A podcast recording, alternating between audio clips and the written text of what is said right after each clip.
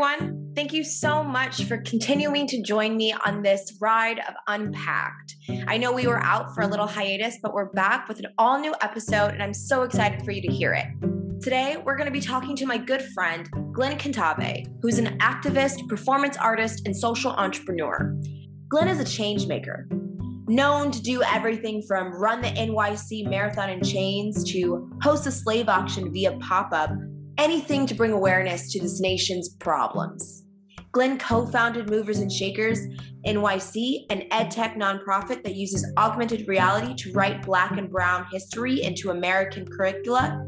His TED Talk is featured on TED.com's homepage called How Augmented Reality is Changing Activism.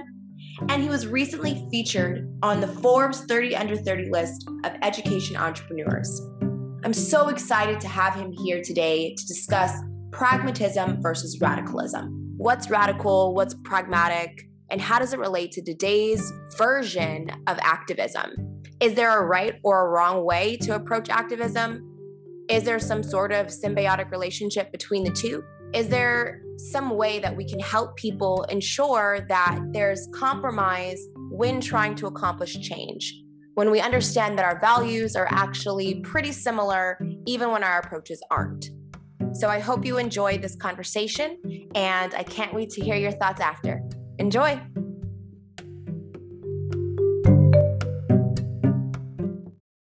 Thank you so much, Glenn, for joining me on this episode of Unpacked. Uh, as a reminder to everyone, Glenn is an activist, performance artist, and social entrepreneur that has done everything from run the marathon in chains to making the Forbes 30 under 30 list. Uh, I'm so happy to have him here to discuss the relationship between radicalism and pragmatism in today's world of activism. So, a big welcome to, to you, Glenn. Thanks a lot for having me, Troy. So, I'm going to jump right in here. Um, one to talk about the idea as a ground setting of radicalism versus pragmatism. Now, I invited you here as my thoughts first are that you would align a little bit more with radicalism, and I may align a little bit more with pragmatism. Um, just for the listeners to know, Glenn and I have known each other for a few years now, um, built a great relationship, but it's always been one where I think we feed off of each other with our, our slightly separate ideas um, with a, a, similar goal. So I thought you were the perfect person, but can you give us maybe a, a ground setting of what radicalism and pragmatism means to you? Yeah, I mean, I think that pragmatism is seen in a mainstream context uh, as you know peaceful protesting, where you know you get the family all comes together. They make some posters. They march, sing a couple songs, take some selfies, and keep it moving. Maybe they're signing petitions on change.org. Um, maybe they're knocking on some doors. Uh, but it's very much like conventional and allowed and like space. People that are moving in space that like those in power are allowing them to move. Um, and I think that radicalism is seen as anything that's outside of that and I think like all of that is cap. The reason why I think all of that is like just part of the system acting how it's designed is because we need to understand like at a fundamental level what radicalism really is. And so for me, I think about the fact that the state as a power like does what it wants, right? And like America was founded through violence and through force and through coercion. And established order is maintained through those same means. And so when the people decide to keep the same energy, then that's what is often considered to be radicalism.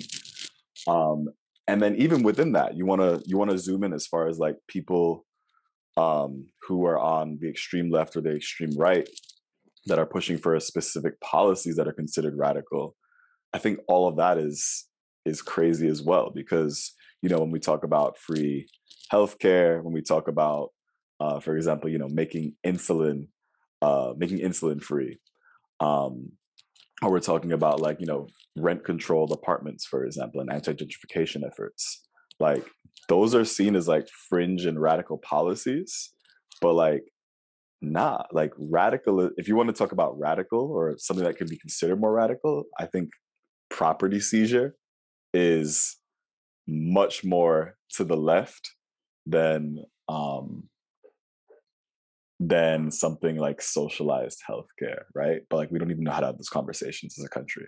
So there's a lot to unpack here um but those are my first thoughts yeah, no, I'm I'm picking up on a couple of things that you mentioned there. Um, essentially, what you're saying is that radicalism is a shift in the narrative outside of the norm. So it doesn't necessarily have to be something that uh, is breaking down, you know, walls, you know, bursting down, burning things down. It's not a complete you know destruction of the system but it's a change in the way of thinking that conflicts with the status quo right? And so anything outside of that status quo is now considered radical.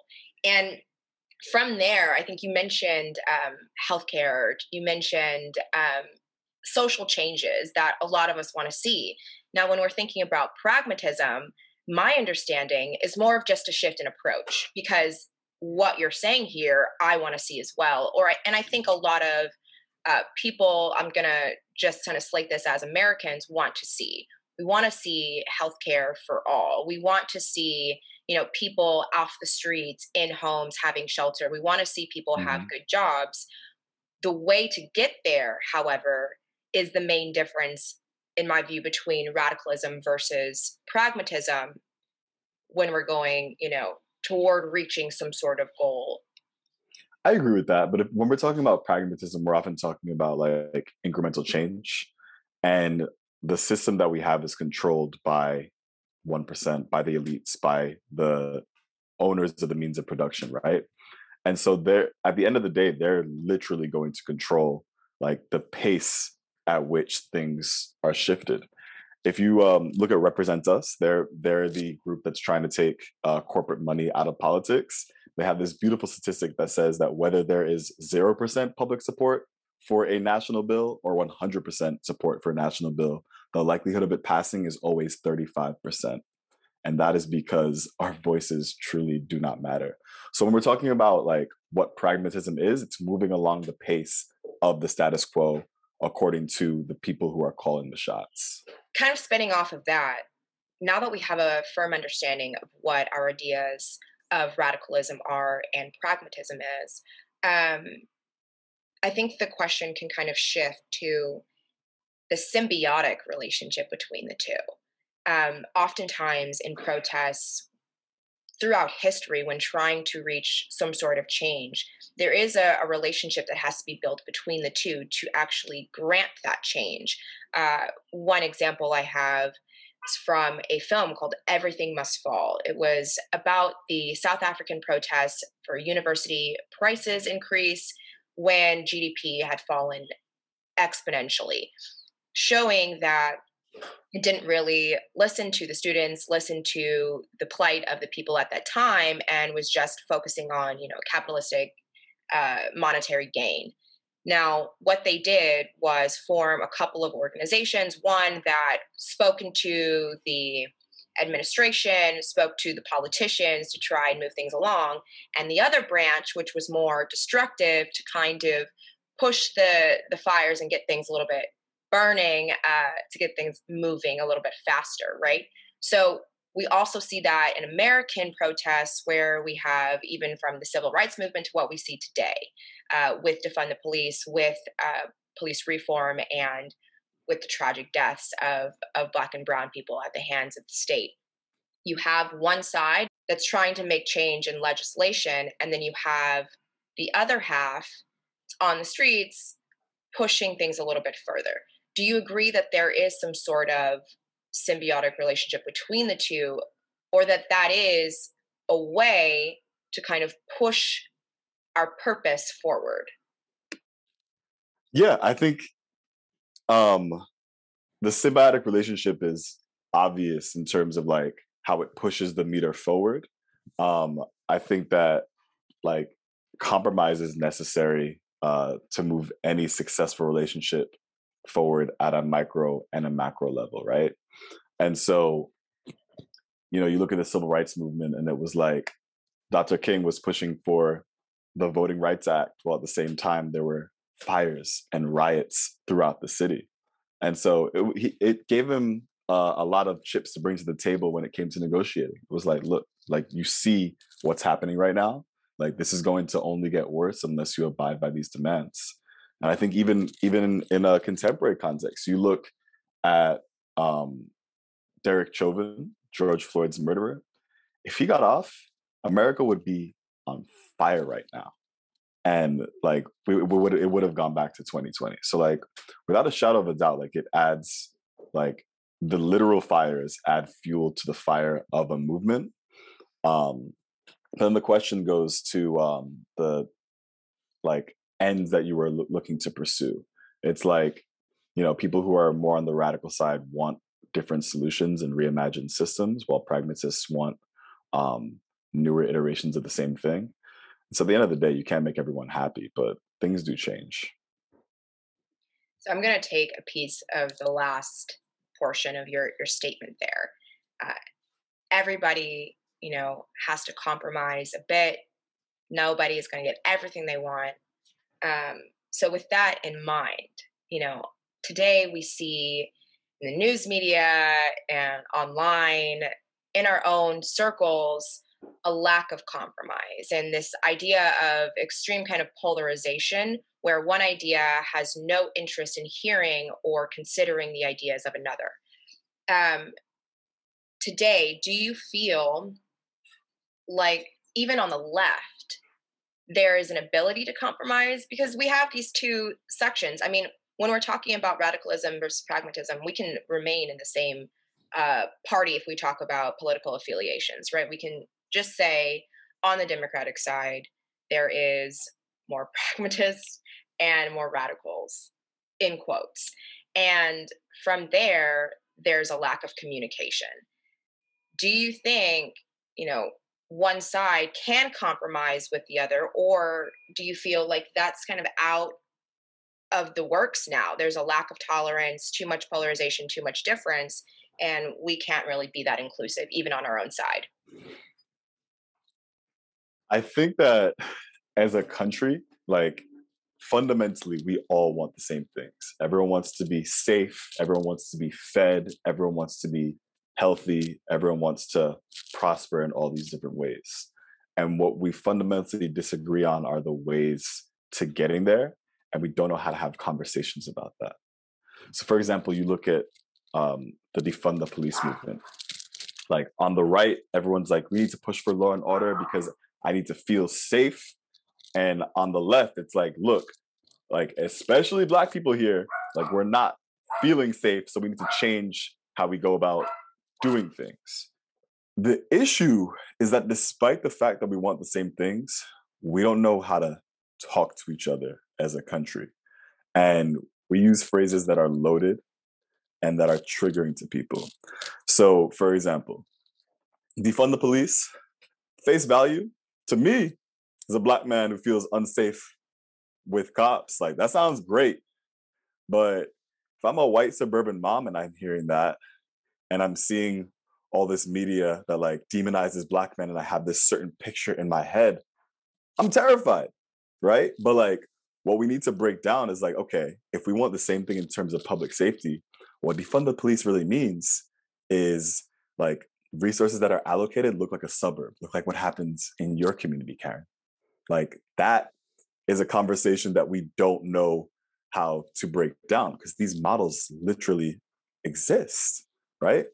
And so I think if you boil it down to other issues as well, um, whether it's like socialized healthcare, like Bernie Sanders went on Fox News and he had held a town hall and he broke down what he meant for Medicare for all.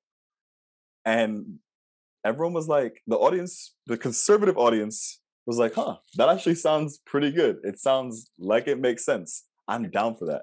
Andrew Yang talking about $1,000 per month for a universal basic income. Like, you know, he has other ideas, which some people may not be on board with, but like $1,000 a month, I'm down for that. Who doesn't want that, right? And especially as the fourth industrial revolution is is coming and uh, jobs are being displaced at the retail level at unprecedented rates. Like that all makes sense. But the issue here is that because we don't break we don't break down a lot of these complex topics like those that have an agenda to maintain the status quo want to just sensationalize these ideas so that they never see the light of day and that's the issue so you're thinking that the message is being distorted by the other side. And I'm thinking, you know, part of what you're saying is we're not communicating the message well enough.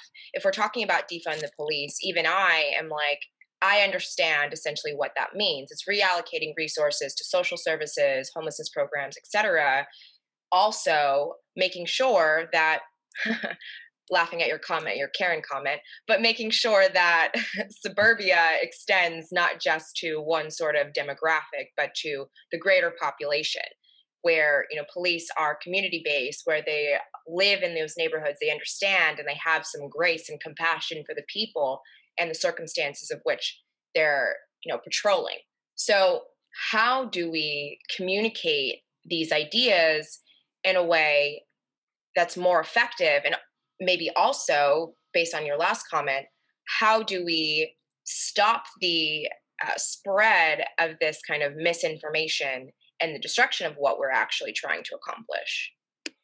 Yeah i mean i think that the the first thing that we really need to understand is that like those on the right are way better at marketing than those at the left. Like the term illegal alien is a brilliant and sinister war tactic. It's dehumanization at its finest, right? And because of that, you you attach those loaded phrases to a group of people. It, you're then able to introduce policies that take away resources and dignity, um, and oppress in different ways. The left can learn from that. Like a loaded term like defund the police doesn't acknowledge an entire half of the population that just doesn't understand the fundamental roots. So, number one, yeah, we need new phrases. It's on us as change makers to be able to educate and raise consciousness. You're not going to do that when we're in an age where there's so much information coming at us and people are just reading headlines a lot of the time, or people are just focusing on, you know, 30 second TikTok videos like defund the police, they're they're gonna they're gonna come after you. They're gonna change suburbia. They, there's murderers and rapists. Like it's so easy to sensationalize, um, just quick phrases. It's on us to just, just to just switch it up, um, and then just really quickly switching back uh, to the point of like radicalism versus pragmatism, like like the deeper levels of conversation that we're really not ready to have as a country go back to like okay what does defunding look like both at the community level and then at the macro level? What we haven't really reached, what we haven't really arrived upon as a country is understanding that like if we're talking about defunding our police, the question is about the, our country's relationship with violence as a means to an end, right? We have, we're the richest country in human history. We have the largest military in human history. And the same thing that our police forces are doing at the local level, like the the military is doing at an international level right? So like how do we talk about our relationship with violence and how do we reallocate resources to support people rather than to destabilize entire regions for profit? But i don't think we're ready for that yet. Yeah that's definitely a, a larger conversation and one that really does have to be had when you're talking about people that are more moderate and people who define themselves as more radical um, essentially I'd find that the people that are more radical have been affected uh, more intensely by these types of oppressions or by the violence that you're speaking of and have that firsthand knowledge of it. Um, Absolutely. Right. So I think that's really interesting because how do we approach that conversation? Even if we're not going full fledged, that conversation does have to happen in order to create more of uh, not even just symbiotic, but more of a cohesive relationship between the two parts of this one party, right? Or the two parts of this half. Um, you know, this kind of spins also into the idea of social media perpetuating this idea of violence and this sensationalism. um, being as though they only read the headlines on these news sites, which are now online. They see these violence, this violence replayed over and over and over and get desensitized to it on the TV screens, on their computer screens, on their phone screens. And the spread of misinformation has increased exponentially in the last 10 years, especially in the last five years.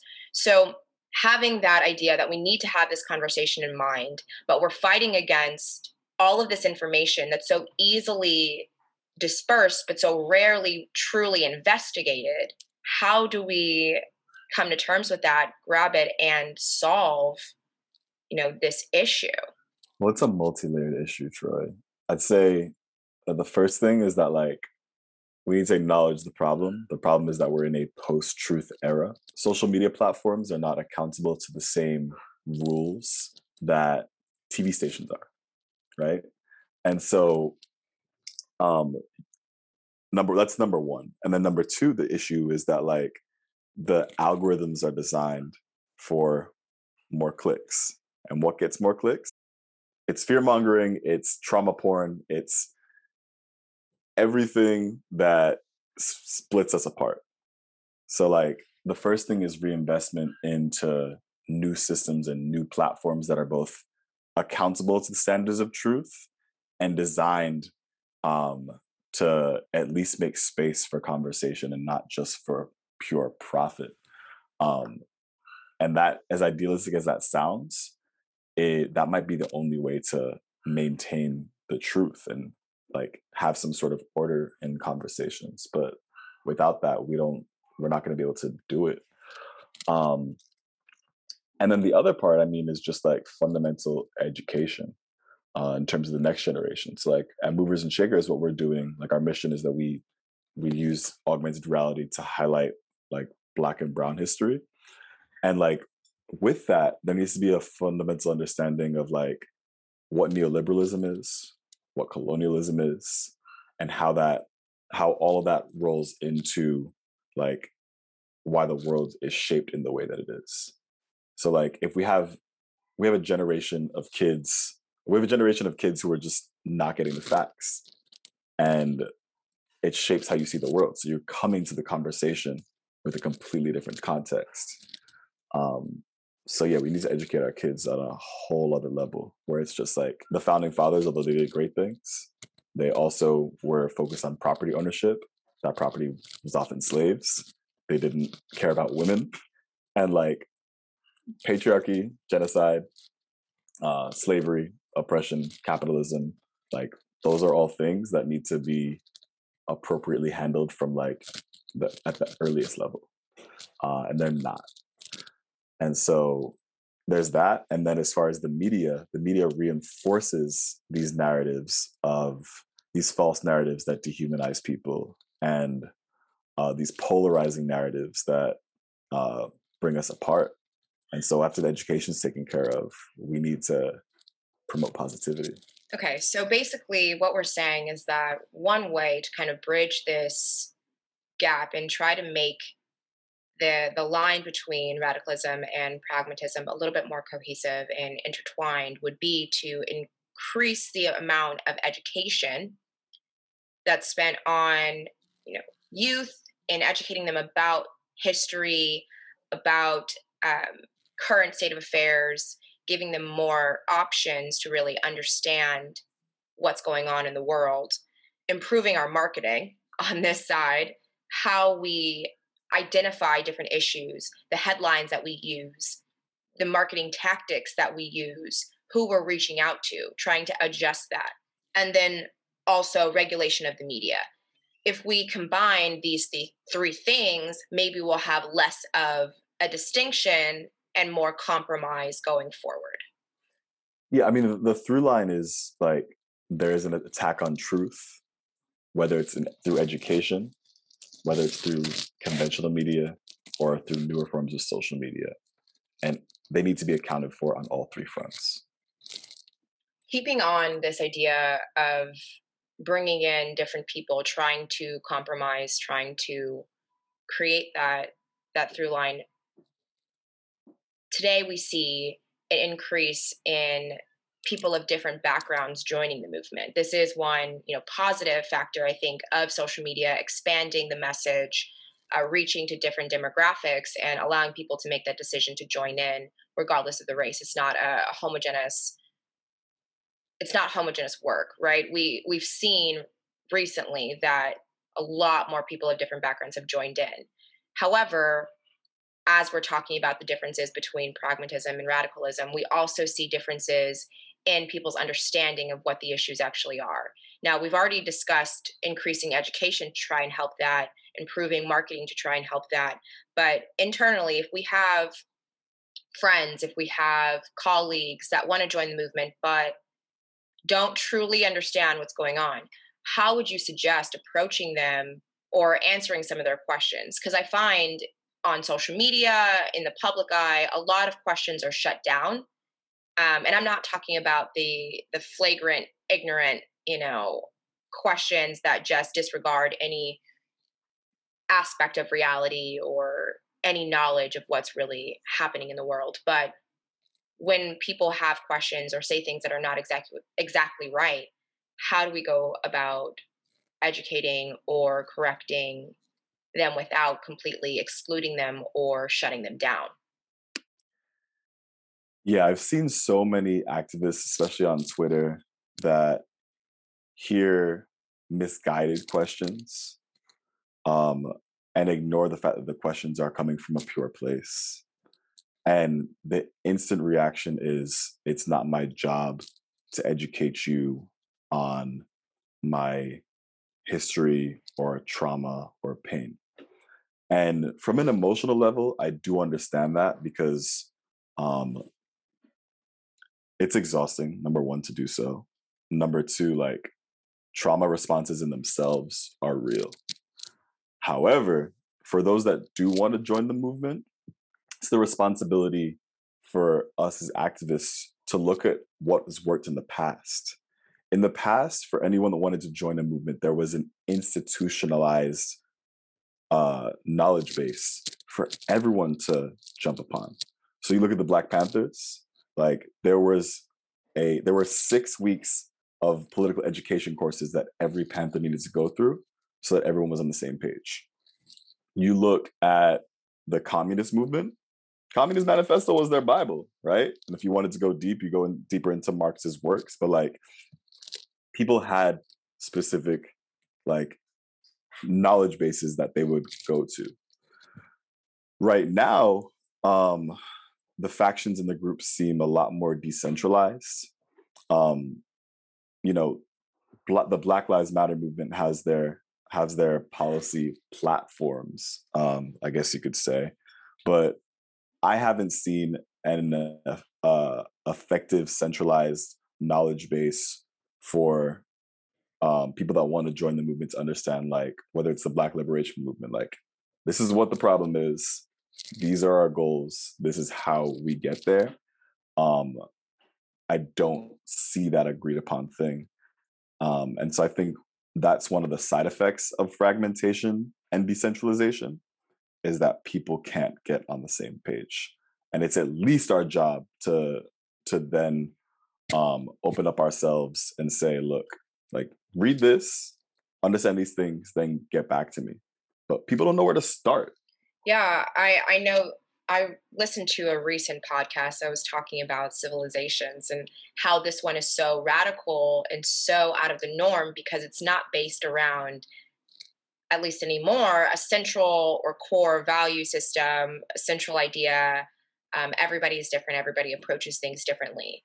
Um, so when we're talking about joining a big movement, we do have to kind of come into it understanding that not everybody has the same level of understanding that we do. And there has to be something that people can read, relate to, to gain that sort of understanding to be able to work together efficiently. Um, mm-hmm. Do you think that I know you work with the the BLM movement at times? Do you think that that's coming? Um, that there should be some sort of shout out or direction to its followers to one try to centralize but then also to try and give direction on how to approach these types of discussions with people? Yeah, so the main group that I organize with is Black Lives Matter of Greater New York. They're independent of the uh, centralized Black Lives Matter network. And so, um, one main policy push that we're advocating for is the Black Act. And it is a series of policy proposals that can be adopted at the municipal, state, and national level. And the through line here is Black liberation. So, um, people that are new to the movement think that it's about that the movement is about cops killing Black people. It is, but it's about liberation and the holistic perspective. What does it mean for Black economic empowerment through reparations and other means? What does it mean for uh, Black public health by combating food apartheid, by, combat, by combating uh, disproportionate maternal mortality rates? Um, what does it mean to break down the racist uh, system of policing and reimagine something new?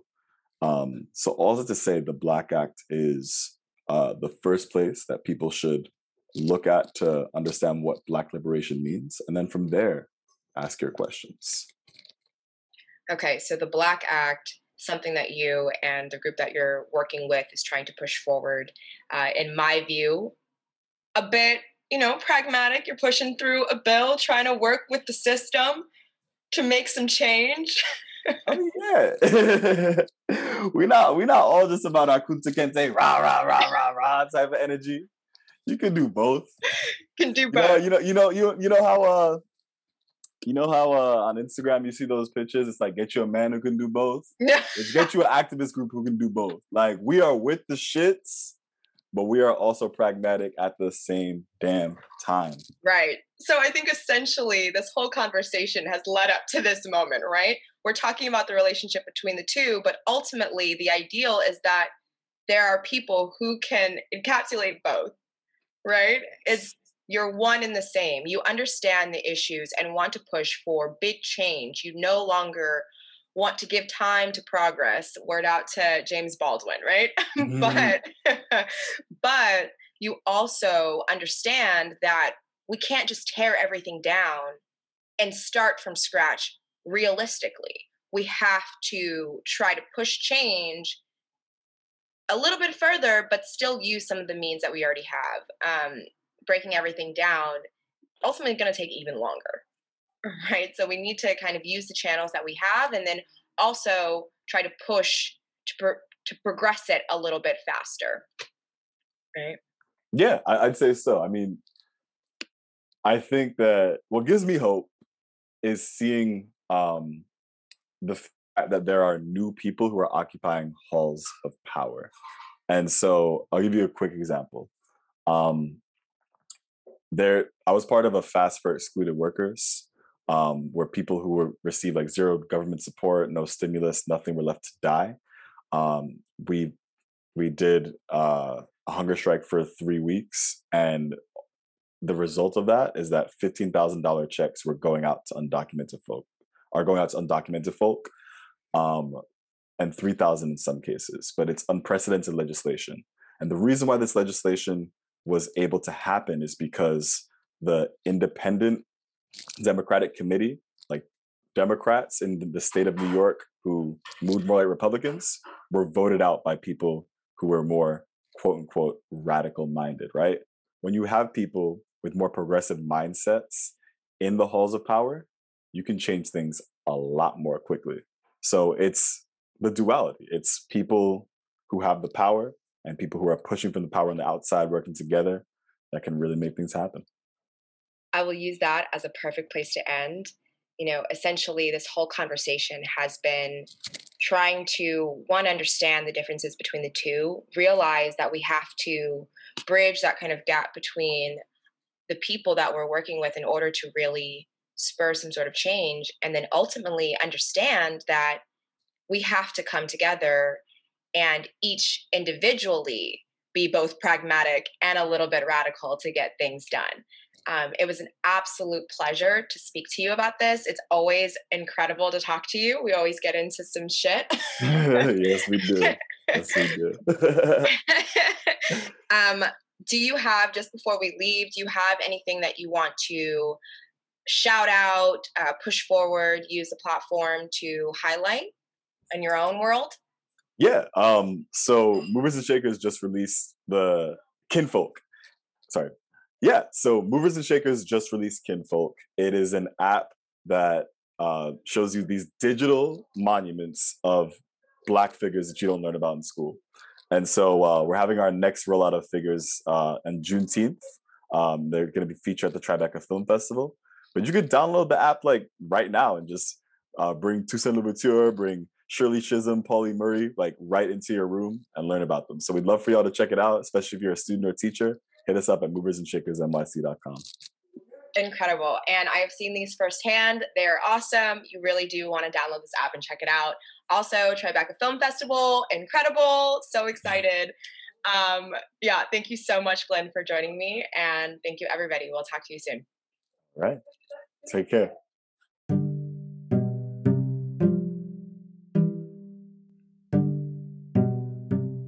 Thank you all so much for joining me for that conversation. I hope you were able to take some things from it. As always, please share, comment, leave a rating, all of the above. If you enjoyed it, please let me know. And if you have any suggestions, just email me at troy.robinson95 gmail or under the comment page on Apple or Spotify. Thanks so much. See you next time.